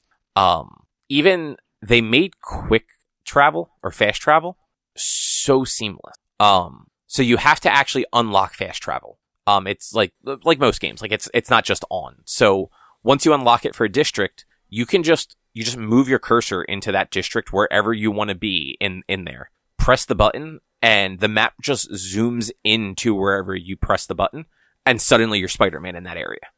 You're not riding the train anymore? No, there's no train, there's no loading at all. Like it's insane. Man, man That's that's cool. my favorite part was seeing I mean- Spider-Man on the train playing on his phone while people were The- just like, "Oh my god, it's Spider-Man." yeah, all that train stuff was neat, but it almost like because of that and like because there was like a load there, I very rarely used the quick travel. Oh yeah, no, I don't think I ever actually quick traveled. I think the only reason I knew about the quick travel was because Eric used it once when I was watching him play, and I was It- like, "Oh yeah, that's cool." But swinging around, like I I was never at a point in playing that game where I was not nearby an objective. Exactly. And I think so in this one because it is bigger and I feel like if I remember correctly in the first one, a lot of the side stuff was opened very quickly. Or at least like it was en- enough of it opened up quickly enough that like after every story mission there were still a bunch of side things you could go do. This one is definitely a little slower with that. Like it's not throwing a thousand extra activities at you every t- after every mission, which is nice because it's it's kind of letting you like build up to things and kind of like like learn how to play the game first. Um, if you haven't played the the others, um, you get some some neat tools and stuff too. Um, there there's one one gadget you get fairly early that makes stealth missions completely like that. It completely changes the way that you can do stealth missions hmm which I always like the stealth missions. I like the like creeping around in on like the ledges and across like the roof and just like webbing people up to the ceiling and luring them away from each other so that you can web them up to the ceiling. Um, what else is worth mentioning? That's not like a. I'm trying not to give any big spoilers because I know Rich, you're gonna play it. Um, it's gonna be a while, to be honest. It's gonna be it's gonna be at least six months. No, I I mean I know that, but like it's still like a lot of the stuff I've done so far, like the story wise, has been pretty impactful to it. So I don't really want to like drop bombs on that. Especially like the Mhm. game's also only been out. Yeah. Um, some of like the some of like just the nice touches. Um, when you're just going around the city and like the random crimes happen. Um, occasionally like you'll drop into a crime and the other Spider-Man will be there. Like if you're Pete, Miles will already be at the crime beating the bad guys up, and Pete will say like, "Am I am I crashing your party or are you crashing my party?" Hmm. Um, or vice versa. Like if you get into a fight with with um some robbers or something, halfway through it, like Miles might pop up and like start helping you. Like it just it feels very seamless and like a living city.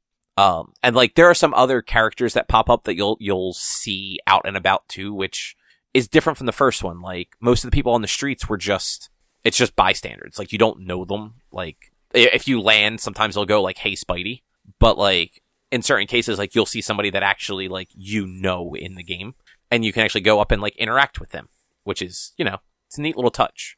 Um, and like I said, like fast travel, just it's just seamless. Like there's no load time. You can go from the bottom corner of Brooklyn, um, like Coney Island, to the top left side of um of Harlem, like where like the um the cemetery is, in no time. Like you just you open your map, you move the cursor, you hit triangle, and suddenly you're in Harlem. And it'll just if it's it's cool because depending on how they drop you, sometimes they'll drop you and it'll you'll just be already swinging through like the skyscrapers. Other times you'll you'll drop in with like the web gliders if like there weren't like buildings nearby. Like it's just they did such a nice job with it. nice. Um, and vice versa. So th- like the fun little train scenes that, that you got in the, in the original one, um, you get those actually when you're switching characters now. So, um, switching to, from, from Miles to Pete, I've had Pete spill coffee all over himself. Um, I've had him helping somebody like, like literally he just finished helping a person when I swapped him. Like he was handing them like a balloon or something. um, and I had another one where he was, he was goofing off doing handstands on like a statue nice. so like you, like they're having fun with it still, which is nice. Um, there's also like I said, I'm like seven hours in.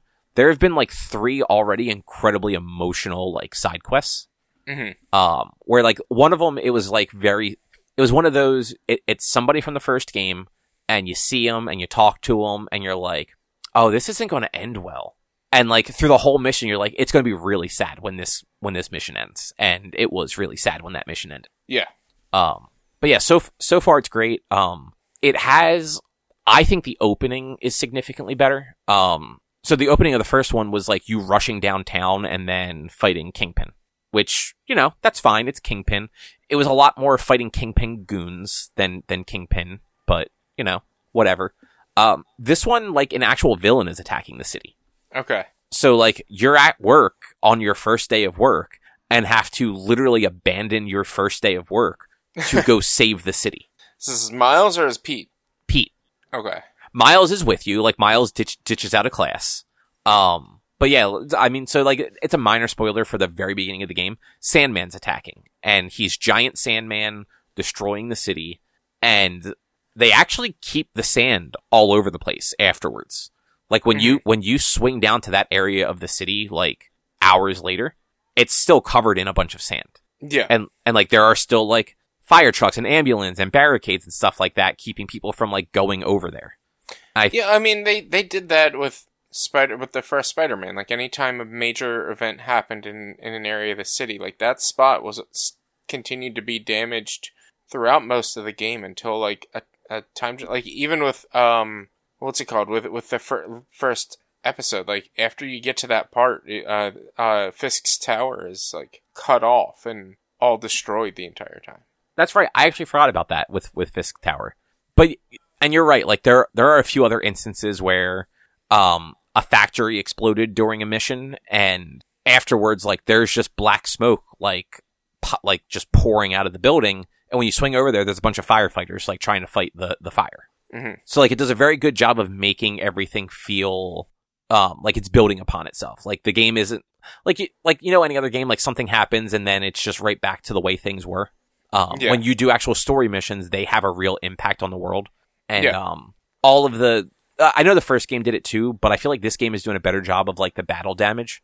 Like when you start to get injured, like your suit is very noticeably torn up and it does it to all the suits, which is, which I always liked. I like that no matter what suit you're wearing, that is the suit that you see in cutscenes. And if, if you go into a cutscene and you're nearly dead, like Spider-Man's suit is like shredded. hmm um, but yeah, so far so good. Um, it, it a couple things that, that aren't great are like they have the it's not um it's not Joe shit. What was the screwball? It's not screwball missions again, but they they do have those like do these missions and do them with like these very specific restraints to get the most reward out of it.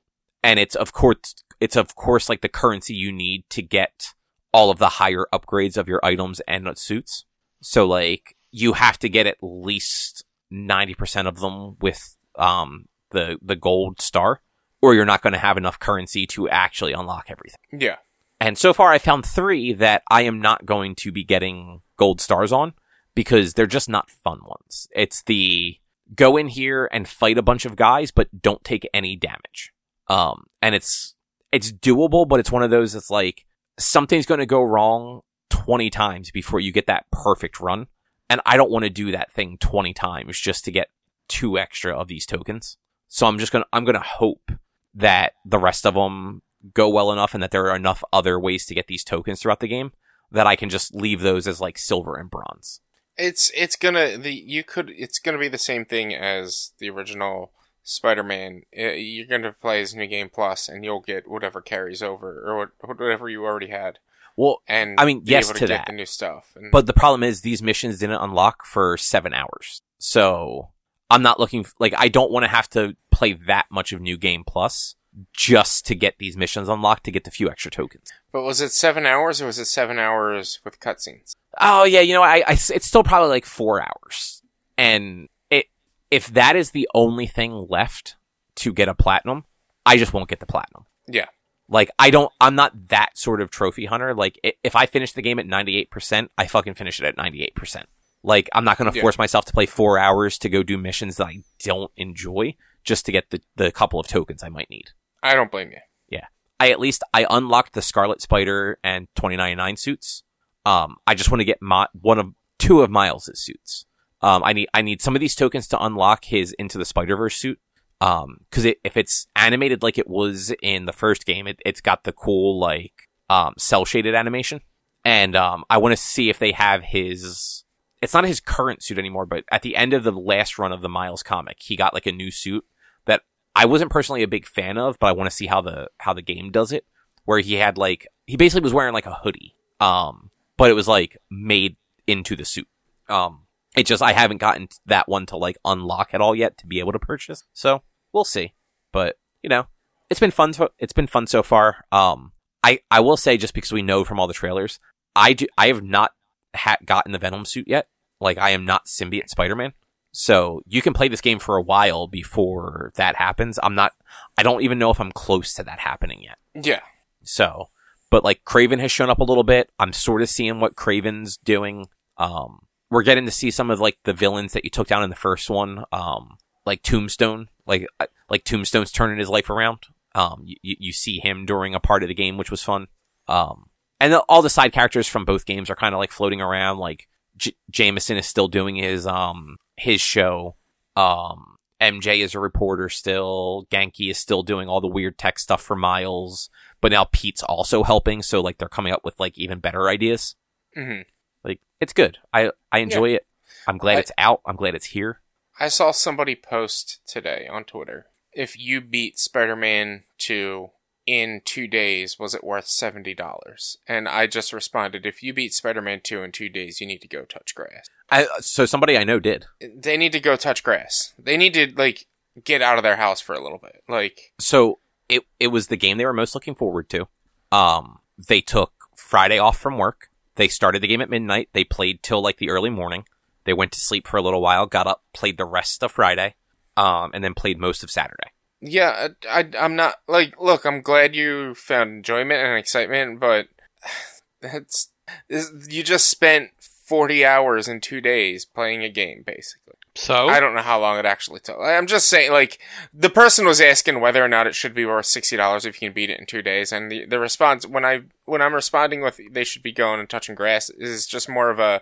I mean, they put twenty to forty hours into this game in two days. It's not about whether or not they beat it in two days, and it's about the fact that they were willing to put that much time into it. Yeah. That maybe they shouldn't be complaining that they beat it in two days if they put 40 hours into it in two days. Yeah, exactly. And and like this guy was not complaining. Like, I know. he- But like, it's he's glad he did it. Like, and he's like, and you know what? Like, yeah, it sucks that like it cost as much as it did, and it's already over. And like, he was bummed that it was already over just because he couldn't experience the stuff again. But he's like, but in like six months, I'll I'll probably replay it, or like DLC will come out like it did for the first one, and I'll get to play the DLC. DLC will be like two years if it was like the first one. No, the first one had the DLC. It had the Black Cat and the Tombstone and everything. Oh, was that DLC? See, yeah, I like the play- city that I, never sleeps. I didn't. I didn't play the uh the original at launch. I played the original like a year before Miles Morales came out. Oh, so did you buy like one of like the collected editions where it just had everything? I guess so. Eric gave it to me for Christmas. So Yeah, so you probably got like Game of the Year or something like that, where Yeah, it, it, so it I- came with that stuff. Yeah, like the spoilers for Spider-Man One from 2018, the Black Cat stuff, where um she makes you think that she that she had a child that was yours, and the Tombstone stuff with Yuri were all from the DLC. If those ring any bells, what was that again? I'm sorry. which part did you miss? The whole thing? Yeah, I I had somebody send me a message that really pissed me off, so I kind of phased out for a second. What an asshole. Um, hope, hopefully everything's all right. Uh, so the DLC. Oh, I'm sorry, it wasn't Tombstone. It was Hammerhead. Um, the DLC involved Hammerhead and Black Cat and everything, and her making you think that she had a child that was yours. Yeah, yeah, yeah. Um, I think Silver Sable showed up for part of it again. Um, Yuri ends up like leaving the Force at the end of it. Like it, it was three or four parts. Yeah. Um, and came I've, out. I've, I think it was like one chapter a month for like three months after the release. I might be wrong on that though. mhm. But I, I forgot. I forgot that that was all the. Yeah, and if you played it that long after, you would have. There's no reason that you would have known that. Yeah. Uh, this game also looks to be like two years later. Because I'm just I'm looking at the. I actually just brought up the Wikipedia for the the city that never sleeps stuff, and it says Peter is 23 years old, and I am 90 percent sure he said he's 25 in this game. So at least some time has passed. Um, and I know they, they do make reference a couple times in in um at, in the early parts of this game that the stuff that Miles went through um in in the Miles Morales game was uh was last year. Mhm. So I guess two years isn't isn't that crazy. Um, Yeah. but yeah, enjoying it so far. Um, I don't know that I will have it done by next week, but there's a chance because it. I like it enough that like I've actually been playing it like after work. I'll probably play it over the weekend this weekend. Um, so who knows? But by next week, I I might be done or close to done. hmm Nice. Yeah. Um, anything else either of you guys want to talk about though? Uh, no. I played a. I No. played Demonologist on Saturday. How was that? It uh was interesting. Uh, definitely much better with people than than it's solo. Um, if you don't know what demonologist is, it's it's like phasmophobia, and if you don't know what phasmophobia is, it's a ghost hunting game where you use uh, voice recognition software in the game to try to call out for ghosts and things like that. Try to figure out what kind of ghost it is based on clues that you get from doing the hunt, and then you have to figure out a way to like exorcise the ghost from the uh that the place that you're at. Um, it it can get very spooky, but uh, like a lot of the spooks came from scripted locations in each level more so than the actual like haunt itself. There was occasional haunt situations that would scare me and spook me, but overall it was just like, oh, you go up to this point. I had somebody with me. He's like, hey, read read what's on that. Read like call out what's on there, or read what's on this, and I would do that, and it would do a thing, and it would spook you or scare you. Like there's a there's a ba- bathroom in one of the houses that has Bloody Mary written across the mirror. And if you go to it and read Bloody Mary three times, it does a haunt for you real quick. And That's like, kind of cool. it's cool, but also at the same time, it's like, I was hoping this was more like procedural and not level based. I was hoping like every time you went in, it was a procedural different, like, not procedural as in like every house is different, but procedural as in like, like more roguelite where like every time you go in, it's one of the different pre-gen houses with different haunts or something like that each time. This way it would make it a little bit scarier each time. Uh, the game is still, for the most part, kind of in development. They're slowly rolling out all the levels. Not all the levels are out, but it's it's a neat concept. I played for about two hours with friends, and then I played for another two hours by myself. Um, it's definitely a friend game. Definitely a game to play with friends. It's I, I can never see myself playing that game without other people. That I, I can definitely understand that. Just just from the little bit I knew of it going in, that it definitely sounded like a play with other people, don't play by yourself. Yeah, Um, but I guess that will probably be it for this week. yeah, that's all. All right. Well, in that case, if you would like to find more of our content, you can head over to www.one-quest.com. You can also always help us out by supporting us at patreon.com slash onequest. If you can't support us there with your dollars, though, you can go to your favorite podcast platform, Apple Podcasts, Google Podcasts, Spotify. Stitcher doesn't exist anymore, but I almost said it anyway. Uh, rate us, review us, subscribe to us. All of those things help a whole bunch. You can find us on social media, facebook.com slash onequestonline or at one underscore quest on Twitter and Instagram. Our YouTube channel is youtube.com slash onequestvideo, and you can always send us an email to social at one-quest.com. And Rich, what's your streaming schedule? Check me out on twitch.tv slash b underscore one. That's where I video game stream Monday, Tuesday, Thursday, and Sunday. Um, let's see. Uh, this Thursday we'll be doing Dead by Daylight. Sunday we'll be finishing up season one of the Walking Dead Telltale series. Uh, Monday we'll be playing, will be the first time, most likely the first time I'm going to be playing Cities Skylines 2, unless I decide to play it this weekend solo by myself, just to feel how it is. Um, and then uh, we'll be back to the non-dead games starting next week. Uh, we'll do Dead by Daylight on Tuesday for Halloween, but other than that, it's going to be back to the normal schedule of Sea of Thieves on Thursdays, uh, uh, co-op teamwork games on Tuesdays, and Sunday and Monday, starting in two weeks, will be Baldur's Gate. It's going to be a solo playthrough, so come hang out, check that out. You know Baldur's Gate 3, that really small indie title that like you might not have heard of? Everyone Uh, already stopped playing it. yeah. no, people still play it. no, I know. That game is very like- popular. I know people who are on like their third or fourth playthrough and shit like that. And I, um, I think I told this story on, on here. Uh, somebody bought it, somebody from stream, one of my viewers on stream bought it for me. And that weekend, uh, I start, I played a playthrough with a friend who they then asked if I wanted to play with them and another one of their friends. And I said, sure, that's fine. Are we going to bring your friend into our game? And they were like, no, we'll have our game and then we'll have this game with them as well. And then, and I'm like, oh, so I'm going to be in three games of Baldur's Gate. One for my solo playthrough on stream, one with you and your friend, and then one with you. And they're like, yeah. I'm like, okay, sure, fine, okay. So I already have planned to be in at least two other games besides my solo game, if not more, with other streamers. Nice. Yeah, it's funny. People love this game.